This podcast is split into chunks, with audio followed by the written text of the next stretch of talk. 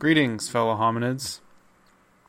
Today, I'm going to start off with talking about something called frisson. I was just thinking about it today, and I thought I could share it with you guys.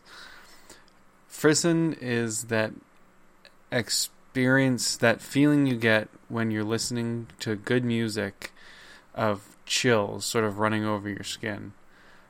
Sometimes it's associated with goosebumps, sometimes apparently even pupil dilation. But it's specifically that feeling of, that tingly feeling you get when you're listening to really good music. Apparently can also be visually triggered, but that's quite rare. And it's kind of cool because when you listen to music, the reward centers of your brain light up. And when you get that feeling, it's your brain essentially dumping dopamine. Now, what causes it specifically in music varies from person to person. But sometimes it's particularly loud rhythmic passages. But also sometimes it's when the music does something unexpected, like a melody shift or a verse starting on an offbeat, things like that. Exactly why I'm saying this, talking about this, it's just something that came to my head and I wanted to share with people, which is kind of what I'm using this for. But I kind of wanted to, today specifically, I'm going to completely and totally shift gears and talk about my thoughts on knowledge and kind of, I guess on a more grander scale, what I think the meaning of life is. So I guess saying the meaning of life is pretty large and existential. And if you want me to get serious of what I actually believe it is, I don't think there is particularly any meaning. I think the meaning of your life is what you make of it. But as you know, life as a whole, like, does an and have a meaning? Like, is there a reason for that ant? Is there a meaning for why that ant is there? Or are we supposed to read something about that ant carrying a fucking piece of bread, like a crumb, across the ground? No, we are just another animal, and I cynically don't think there's much deeper than that. However, I do have this thought, and I believe it sparked from a quote from Carl Sagan. I want to say it was Carl Sagan, but I could be completely... it might not be Carl Sagan. And the phrase is... Well, again, I'm just paraphrasing. I don't know exactly what it says, but he's basically saying that we are the universe incarnate, and it's our responsibility to learn about the universe. And I like that, because... in the grand scheme of things, in the grand scheme of the universe, there is nothing difference between me. There's no difference between me and a rock or something on another planet somewhere. Like, we're... sorry for people who don't like this kind of stuff, but I mean, this is what I believe and what I think. And I think we're a bunch of atoms that have somehow formed consciousness. And what consciousness is, nobody really knows. And I'm not downplaying the importance of consciousness. But on a grander scale, we are atoms doing atom things. We're electron processing centers. Now, if you want to talk about sort of what we're supposed to do with life, everyone has their own beliefs. But I really strongly believe that everybody... should be striving to understand as much as they can about the universe. I think there's a lot of people out there without access to education who are just really intelligent. They don't have the opportunity, or some people who just don't want to think. But what I think is that in the same way that I believe that everybody can do art, I believe everyone has some form of quantitative ability. They just have to find the thing that allows them to tap it in, whether it's biology, chemistry, physics, mathematics, music, which is, I guess you could say, is kind of art, but if you do it right, that becomes very quantitative as well. Anyway, sidetrack. I think people really need to I think it's up to us to learn about the universe, because we are basically, like Carl Sagan said, the universe incarnate. And we are basically the universe trying to understand itself. As far as we know, the likelihood of there actually being aliens, you know, there's so much space out there. I can't imagine we're the only thing with consciousness, but we don't know. We simply don't know. For what we understand right now, we are the only things with the conscious ability to examine ourselves and the world around us and answer questions about it.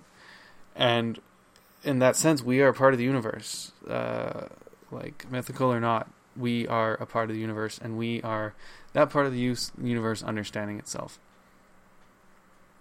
And we owe it to ourselves, and we owe it to the world around us and the people around us to really figure out what this crazy thing called life is. So that's one theory I have, that we are just the universe trying to figure itself out, and it started with some nitrogen and carbon and hydrogen on a giant fiery ball of lava, and then there was deep sea vents and lava and lightning, whatever your theory is. Enough energy was put in to form amino acids, which then formed life, and over a billion years, life turned into us. And that we are what the universe has to analyze itself. Or we are the step that the universe needs to create something to analyze itself. And for that, I think we are supposed to build supercomputers.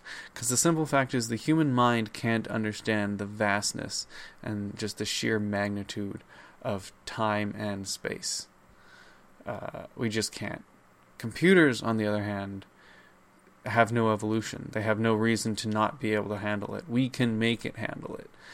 And in that sense, we are, and again, on the scale of the universe, we are no different than computers. They're just a different kind of electron processing system. So either way, whether we're the ones or the computers are the ones, I really think education is important. And how do I say exactly what I'm thinking here? I think not enough people pursue answers. The number of times where I have conversations with people where we ask a question and nobody knows, and I pull out my phone to check. Well, before I even pull out the phone, like, I have those kind of conversations all the time. But the frequency of me pulling out my phone and people looking at me like I'm crazy, like, people spend hours and hours watching YouTube videos and just consuming junk food for their brain, when every time you have a question about anything, you can probably have it answered within a few seconds. And the fact that people don't do that baffles me, because we have the ability. And I guess as I age, I'm learning that, you know, I guess different strokes for different folks, but come on, don't you want to know? To me, if you ask a question, you have a level of curiosity. You have enough curiosity to ask that question and wonder. So why not pursue it and then know something else, know something new, and be able to share that with the world? I don't know. It's fun. More thoughts about computers, though. There's this idea where that our microbiome, the bacteria that live in our gut, produce hormones and signaling molecules to tell our brain to crave certain things, which is one of the big reasons why people consume so many carbs. Because when you feed your microbiome carbs, you have a lot more gut bacteria that is there that wants more carbs to eat. So it tells your brain to eat more carbs. I have this other thought idea that, like, either we are that to cell phones, we are the microbiome of cell phones, or cell phones are the microbiome or cell phones are our microbiome. So if we're cell phones' microbiome, then cell phones are, and technology in general, the internet, is a much greater organism than we could ever understand. But because we are the ones creating it and housing it, we are kind of controlling where it goes. We are telling it, hey, do this, and then they do that. But on the flip side, they still have a little bit of control over us. They could make us stop if they wanted to, but they don't, because they're cell phones. But if we're the microbiome of cell phones, then we are controlling their development. Now, the other way is possible too, where cell phones are our microbiome. And I think some people might actually find this easier to agree, because we're making cell phones in the same way we make our, well, we house our own regular microbiome, but we're making cell phones. But are we really choosing what they do? I mean, that's kind of a joke, but at the same time, like, I'm not suggesting that cell phones are living and sentient, but I am saying there's very possibly an aspect of them that we do not understand. The level of processing information that is available over the internet,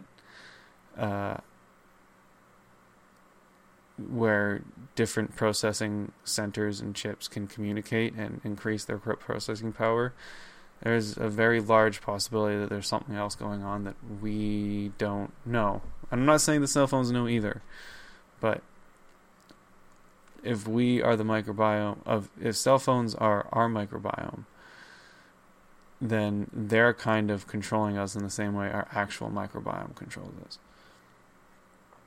So that's a bit of a weird thought, if you want to think about dumb shit like I do.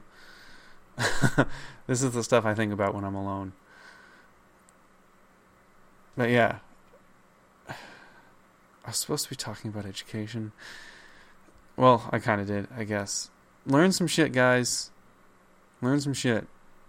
There's so many answers out there, and granted, way more questions than we have answers. But for 99% of the stuff that you think of on a daily basis, there are answers out there. And it is our responsibility to understand how the world around us works, because I wouldn't move into a house without understanding the things that are wrong with the house, the things that are good in the house, things that I need to watch out for. We're living in this world, and I think we need to understand how it works, which I've said 24 times now. And we should also understand how our bodies work, but I'll save that for a different one. Anyway, get educated. Frisson is cool. Computers are crazy. They might overrun us. Computers are the universe trying to understand itself. Thanks for listening. Have a good night.